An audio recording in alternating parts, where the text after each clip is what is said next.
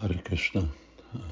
Van egy hosszú kérdés egy Premarásztól, aki kérdezi, hogy amikor a Brahma Jyotiba megy élőlény, akkor ez ideglenes, vagy uh, állandó, és a, még a rosszabb helyzet, hogy valaki a, a testébe Gyáni belemerül, akkor az is ideglenes vagy állandó.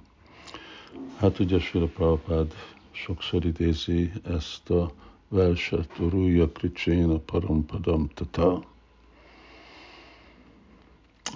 Az a vers, Jényír Vindák Savi Muktamáni Nasztájasztabávad Avisudha Buddhaja, Avisudha Buddhi, hogy nem tiszta a tudatuk, igazából nem imádják Krisnának a lótuszlábát, szóval nem megtagadják Krisnának a, a létezését. Ezek a végre majavádik. Szóval lehet, hogy ők elérik a Brahma Jyotit, de ők megint le fognak esni.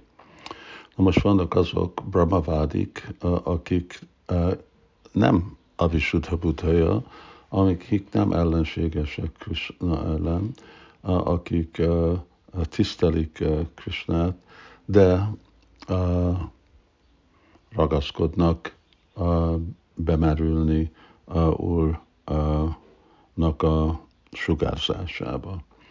És ők tudnak egy állandó helyzetbe lenni, Sanatan Goswami, amikor beszél Brihad Bhagavatamritának a kalandja a Brahma Jyotiba, akkor ott vannak ezek az élőlények, akik meg uh, úgy a Mahapurush uh, imádják, szolgálják.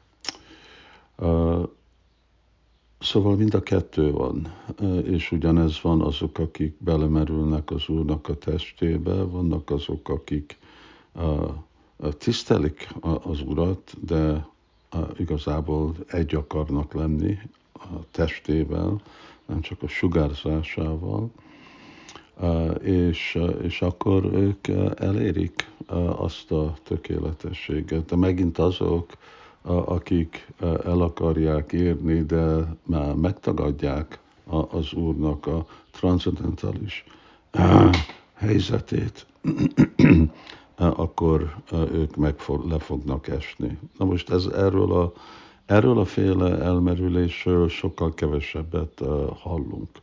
A sugárzás az úgy néz ki, mint az inkább egy általánosabb dolog, erről beszél Shastra, erről beszél Sula Prabhupád, de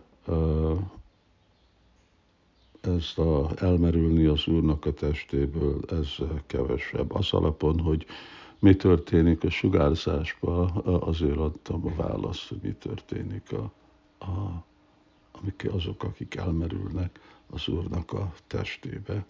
És uh, persze ez, uh, ez meg uh, a Mahapurusnak, uh, aki ott él a Brahma Jyotiba, a Mahavishnu-nak a testében. Hari Krishna.